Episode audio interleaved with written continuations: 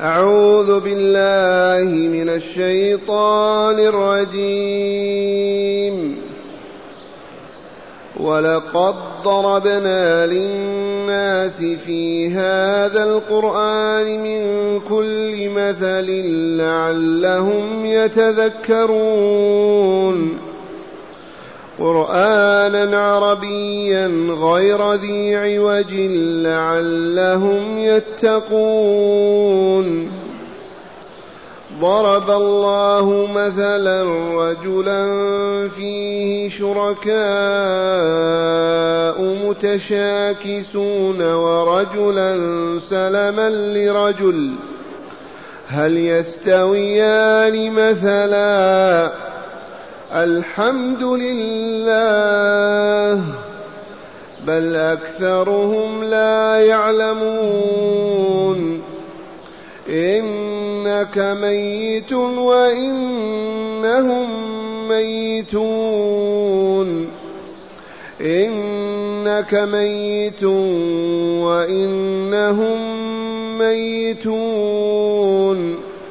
ثم انكم يوم القيامه عند ربكم تختصمون أحسنت.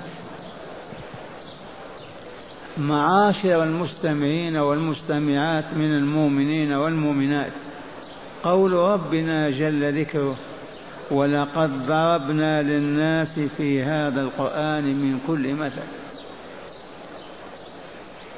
لما هذه الأمثال تضرب ضربها من أجل أن يهتدي الناس إلى الطريق المستقيم. من أجل أن يكملوا في دنياهم ويسعدوا ويتهيئون لسعادة الدار الآخرة والخلد والبقاء الدائم فيها. هذه الأمثال التي ضربها عديدة كثيرة.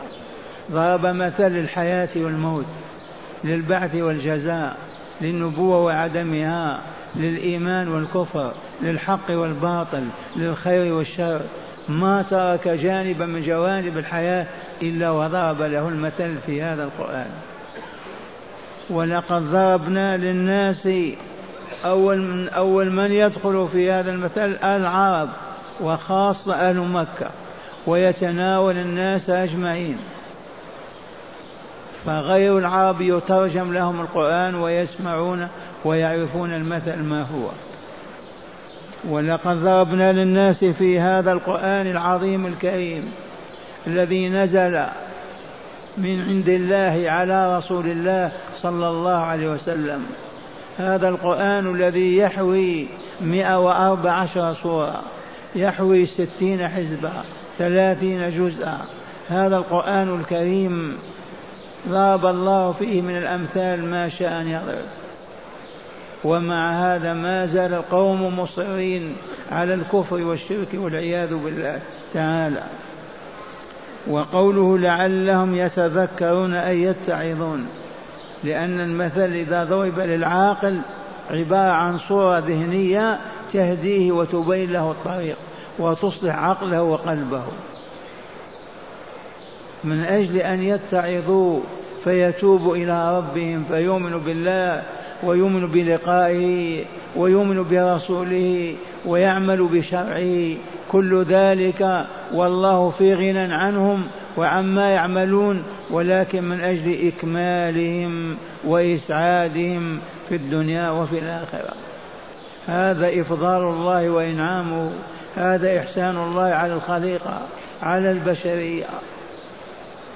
لما يضرب الأمثال ويكررها من أجل هداية الناس وإصلاحهم. وهل الله ينتفع بهداية الخلق أو ضلالهم؟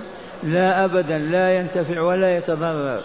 ولكن كل هذا من أجل أن يكمل الناس ويسعدوا في الدنيا والآخرة. فالحمد لله. ثم قال تعالى قرآنا عربيا غير ذي عوج. هذه الامثله الأمثلة التي ضربها الله للعرب بكلام عجم بكلام العرب بالقرآن العربي الذي لا اعوجاج فيه ولا انحراف ابدا. ومع هذا ما انتفعوا إلا من شاء الله حتى فتح الله الباب ودخلوا في الإسلام عن آخرهم. قرآنا عربيا غير ذي عوج لعلهم يتقون. يتقون ما يضرهم ما يسخط الله ويغضبه عليهم. يتقون عذاب الدنيا وعذاب الآخرة.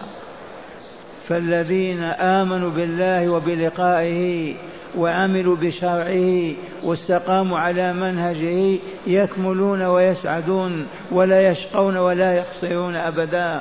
والذين تكبروا عاندوا جاحدوا أبوا إلا الإصرار على الشرك والباطل والشر والفساد هم قوم هالكون خاسرون في الدنيا والآخرة إلا أن خسران الآخرة أعظم. قل إن الخاسرين بحق الذين خسروا أنفسهم وأهليهم يوم القيامة. ألا ذلك هو الخسران المبين. الخسران الواضح البين أن يبعث المرء في عالم الشقاء في الدار الآخرة ويجد نفسه في عالم الشقاء في قعر النار في وسطها. لا يجد أبا ولا أما ولا أخا ولا أختا ولا ولا ولا بلايين السنين. أي خسران أعظم من هذا؟ قل إن الخاسرين ليسوا الذين يخسرون شاة أو بعيرا أو دينارا أو درهما أو زوجة أو ولدا. لا لا. الخاسرون بحق الذين يخسرون أنفسهم أولا وأهليهم يوم القيامة. هذا هو الخسران المبين. كيف ننجو من هذا الخسران؟ نشهد أن لا إله إلا الله وأن محمدا رسول الله وأن الدار الآخرة حق ونستقيم على منهج الحق. الأوامر نأتيها ولا ولا نفرط فيها والنواهي نتجنبها ولا نعود إليها. ننجو ونسلم ونسعد. ضرب الله مثلا رجلا فيه شركاء متشاكسون ورجلا سلما لرجل. هل يستويان مثلا هذا مثل من أمثلة الله التي يضربها؟ رجلين. هذا مملوك لعشرين سيد. والعشرون هذا أحمق وهذا مجنون وهذا متعالي وهذا كذا. يقول هذا قم يقول ذاك اقعد يقول ذلك امشي يقول نام. رجل مملوك لعدد من الرجال حمق جهال كذا كيف يسعد معهم؟ ورجل مسلم لرجل واحد عاقل ذو بصيرة وفهم ووعي. أي رجلين أسعد؟ للواحد فقط. مثل ضرب الله مثلا رجل رجلا فيه شركاء متشاكسون متنازعون متطاحنون عليه ورجلا سلما سالم لرجل واحد. هل يستويان؟ الجواب لا. هذا مثل من يعبدون الأصنام والأحجار والأهواء والشهوات والشياطين. كل واحد يقول له افعل كذا ورجل يعبد الله وحده. أيهما أفضل وأكمل؟ ولهذا قال الله الحمد لله الحمد لله. عجب هذا المثل. الذين يعبدون الشهوات والفروج والأهواء والدنيا والأصنام والأوتاد والأحجار و كيف حالهم مع من يعبدونهم؟ ورجل يعبد الله وحده خالقه لا يعرف غيره. أيهما أسمل أكمل وأسعد هذا. هذا مثال التوحيد والشرك وما أكثر هذه الأمثلة. ضرب الله مثلا رجلا فيه شركاء متشاكسون فيه ورجلا سلما أو سالما سلما لرجل واحد. هل يستويان مثلا؟ الجواب اللهم لا أبدا لا يستويان. الحمد لله إذن. بل أكثرهم لا يعلمون. أكثر المشركين أكثر الكافرين بل كلهم وإنما من باب الآداب الإسلامية المتكلم ما يطلق كلمة عامة قد يستثنى فيها شيء بل أكثرهم لا يعلمون. لو علموا كيف يصرون على عبادة الأصنام حول الكعبة ثلاثمائة وستين صنم. كل قبيلة كل جماعة كل أسرة كل كذا لها صنم تعبده. هذا التعدد لأي شيء. والله واحد أحد فرد صمد لا شريك له في ملكه ولا خلقه ولا في عبادته ويعبدون معه غيره. ولكن أكثرهم لا يعلمون. هذه التي تتكرر عندنا يا معشر المستمعين والمستمعات علينا جميعا بالعلم بالمعرفة بالبصيرة بالهداية. أما الجهل أما الغفلة أما الإعراض أما النسيان أما أما هذه فإنها كلها من المهلكات. وصاحبها لا ينجو ولا يسعد أبدا. العلم. والعلم كما علمتم لا يتطلب منا رحلة ولا يتطلب منا سفرا ولا ولا ولا يقول تعالى في آيتين من كتابه فاسألوا أهل الذكر إن كنتم لا تعلمون. أقرع باب العالم وقل له كيف أتوضأ يعلمك كيف تتوضأ وامشي. اقرع باب العلم وقل له أريد أن أعمل كذا يجوز أو لا يجوز؟ يقول لك يجوز إن كان يجوز أو لا يجوز إن كان لا يجوز وقد علمت. هذا العلم ما يتطلب إيقاف التجارة ولا الصناعة ولا ولا ابدا. فاسألوا أهل الذكر إن كنتم لا تعلمون. قبل أن تقول الكلمة اسأل هل يجوز قولها أو لا يجوز؟ قبل أن تتناول اللقمة. اسأل هل يجوز أكلها أو لا يجوز؟ وهكذا والله تتعلم وتصبح عالما. فاسألوا أهل الذكر إن كنتم لا تعلمون. وأما ما كررنا القول فيه وهو أن نحيي سنة أبي القاسم صلى الله عليه وسلم حيث كان يجتمع مع رجاله في الروضة ويلقنهم الكتاب والحكمة ويزكيهم. فهيا بنا نحن في قريتنا في مدينتنا نجتمع كل ليلة من بعد صلاة المغرب إلى العشاء فقط ساعة ونصف نتعلم فيها الكتاب والحكمة ونصبح علماء حكماء ربانيين صلحاء. فهم ما المانع ما المانع من هذا؟ أهل المدينة أهل القرية يعيشون عشرات السنين ما يجتمعون اجتماعا كهذا يتعلمون فيه الكتاب والحكمة. كيف يتعلمون؟ لأن العلم الذي ينفعك الذي تطلبه من أجل الله من أجل أن تعرف الله عز وجل معرفة توجب لك خشية في قلبك. وحبا في نفسك لله تعالى. تتعلم محاب الله من الاعتقادات فتعتقدها من الأقوال فتقولها من الأفعال فتفعلها. تتعلم مكاره الله أي ما يكره الله من الاعتقاد من القول من العمل من الصفة حتى تتجنب ذلك. هذا هو العلم النافع ما هو علم الصناعة والتجارة. هكذا يقول تعالى ضرب الله مثلا رجلا فيه شركاء متشاكسون ورجلا سلما لرجل واحد. هل يستويان مثلا؟ الجواب لا والله ما يستويان. ثم قال تعالى بل أكثرهم لا يعلمون ومع هذا يعبدون الأصنام والحجارة والشهوات ويصرون على ذلك لجهلهم وعدم علمهم. ثم قال تعالى موجها هذا النعي لرسوله ولنا كلنا إنك ميت وإنهم ميتون. نعانا ربنا وإلا لا. بدأ برسوله وأشرف خلقه وسيد عباده. إذ استبطأ المشركون حياة الرسول وقالوا لماذا ما يموت إلى الآن؟ استبطأوا حياته وقالوا كيف؟ ف فأخبره تعالى بقوله إنك ميت لكن وهم ميتون أيضا. ما تموت أنت وحدك وهم لا يموتون. ميت بمعنى سيموت. يقال مات يموت موتا فهو ميت إذا كان انقطعت حياته.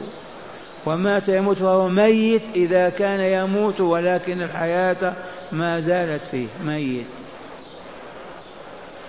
وقد توفي الرسول صلى الله عليه وسلم في هذا المسجد في حجرته ومات. وصلى عليه المؤمنون وهو في السماء في الدرجات العلى. في الفردوس الأعلى وجثته الطاهرة المقدسة في هذه الحجرة الطاهرة. وما يقف أمامه مؤمن ويقول السلام عليك رسول الله إلا قال وعليك السلام إلا رد عليه السلام. وهذا أيضا شأن المؤمنين الصالحين والمؤمنات. أيما مؤمن يقف على قبر مؤمن أو مؤمنة ويقول السلام عليك إلا الاتصال من السماء إلى الأرض بالبدن ويقول وعليك السلام. وسوف نشاهد هذا ونتيقنه يقينا يوم ما نلقي هذا الثوب عن رؤوسنا عن أجسادنا ونلقى في القبر. نشاهد هذه الحقيقة. صدق الله العظيم. في من لا يموت إنك ميت وإنهم ميتون. وبعد ذلك ماذا يتم ثم إنكم يوم القيامة يوم الساعة يوم البعث من القبور يوم الاجتماع في ساحة فصل القضاء يوم يبدأ الحساب. ثم تقع الخصوم بيننا. ثم إنكم يوم القيامة عند ربكم تختصمون. وهذا مسلم رحمه الله تعالى في صحيحه يروي هذا الحديث الجليل فهيا نتأمل ونسمع. قال يقول النبي صلى الله عليه وسلم لأصحابه يوم الأيام أتدرون من المفلس؟ الرسول محمد صلى الله عليه وسلم وهو يعلم أصحابه ويزكيهم ويعلمهم الكتاب والحكمة يطرح هذا السؤال عليهم. أتدرون من المفلس؟ أجابوا رضي الله عنهم فقالوا المفلس من لا درهم له ولا متاع. لا درهم ولا دينار ولا متاع لا منزل ولا بهيمة ولا ولا. هذا هو المفلس. سألهم أتدرون من المفلس؟ قالوا نعم من؟ قالوا الذي لا درهم له ولا متاع يتمتع به لا سكن ولا مركوب. فبما أجابهم فقال صلى الله عليه وسلم لا إن المفلس من إن المفلس من أمتي إن المفلس من أمتي من يأتي يوم القيامة بصلاة وصيام وزكاة ويأتي ويأتي وزكاة ويأتي قد شتم هذا وشتم هذا وقذف هذا وأكل مال هذا وسفك دم هذا وضرب هذا. هذا هو المفلس. هم قالوا المفلس عندنا من لا دينار دينار ولا درهم ولا متاع. فقال لا المفلس من أمتي من يأتي يوم القيامة لساحة الحساب والجزاء وفصل القضاء؟ ويكون قد شتم هذا وقذف هذا وسفك دم هذا وأكل مال هذا وضرب هذا. هذا هو المفلس. قال فيعطى فيعطى هذا من حسناته الذي شتمه ويعطى هذا من حسنات الذي ضربه ويعطى هذا من حسنات الذي سفك دمه وهكذا حتى ما يبقى له حسنة. حينئذ كيف فيؤخذ من خطايا وذنوب الآخر ويطرح عليه ويطرح في جهنم. إليكم الحديث مرة ثانية. اقرأه علينا. روى مسلم أن النبي صلى الله عليه وسلم قال أتدرون من المفلس؟ قالوا المفلس فينا من لا درهم له ولا متاع. قال إن المفلس من أمتي من يأتي يوم القيامة بصلاة وصيام وزكاة ويأتي وقد شتم هذا وقذف هذا وأكل مال هذا وسفك دم هذا وضرب هذا فيعطى هذا من حسناته وهذا من حسناته. فإن فنيت حسناته قبل أن يقضى ما عليه أخذ من خطاياهم فطرحت عليه ثم طرح في النار. ومعنى هذا معاشر المستمعين يجب أن نأخذ بهذا المبدأ السليم. ما نوذي مؤمنا ولا مؤمن في حياتنا. لا بالسب ولا بالشتم ولا بالضرب ولا بالقتل ولا بأخذ المال. فإن الذين يأخذون هذه من الناس تنتهي حسناتهم وما نجوا وما خلصوا ويؤخذ من سيئات الآخرين ويطرى عليهم فيهلكون فيدخلون النار.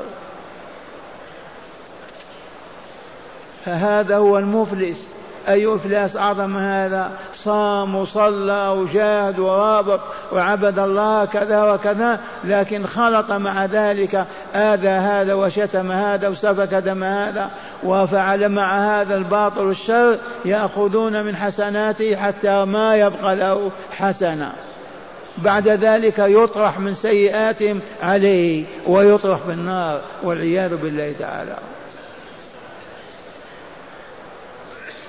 ثم إنكم يوم القيامة عند ربكم لا عند غيره تختصمون بين يديه. كل واحد يقول هذا ضربني هذا أخذ مالي هذا شتمني هذا انتهك عرضي وهكذا بين يدي الله. فكيف تكون النجاة؟ فلهذا مبدأنا معشر المؤمنين والمؤمنات أن نكف أذان عن الخلق لا نؤذي أحدا. لماذا؟ لأن أذية الناس تأخذ من حسناتنا وقد تنفت حسناتنا وما يبقى لنا ويوضع علينا من سيئاتهم. جزاءنا وحينئذ كيف ننجو؟ نطرح في جهنم والعياذ بالله. ومع هداية الآيات. بسم الله والحمد لله والصلاة والسلام على خير خلق الله سيدنا ونبينا محمد وعلى آله وصحبه. من هداية هذه الآيات أولا مشروعية ضرب الأمثال للمبالغة في الإفهام والهداية لمن يراد هدايته. من هداية هذه الآيات مشروعية ضرب الأمثال من أجل البيان والتبيين ومن أجل إبلاغ الناس هداية الله ودين الله. فضرب الأمثال مشروع وكيف والله ضربه ويضربه. والقرآن فيه ما فيه من الأمثال. نعم. ثانيا بيان مثل المشرك والموحد فالمشرك في حيرة وتعب والموحد في راحة وهدوء بال. إي والله مثل الموحد الموحد ماذا نقول فيه؟ نفسه هادئة قلبه مطمئن نفسه ساكنة صلته بربه لا يعرف غير الله. والمشرك يتعرف إلى الشياطين في كل مكان فيتمزق ولا يثبت أبدا ولا يصح له وجود. ففرق بين الموحد وبين المشرك. فقول اللهم اجعلنا من الموحدين وأعذنا من أن نكون من المشركين. ثالثا تقرير أن كل نفس ذائقة الموت. هذا المبدأ كل نفس ذائقة الموت أخبر به تعالى في غير ما آية من كتابه. كل نفس ذائقة الموت. صغيرة كبيرة في الأولين في الآخرين في العرب في العجم. وكيف لا؟ وهذا رسول الله صلى الله عليه وسلم يقال إنك ميت. من بعد الرسول يحيى؟ إنك ميت وإنهم ميتون.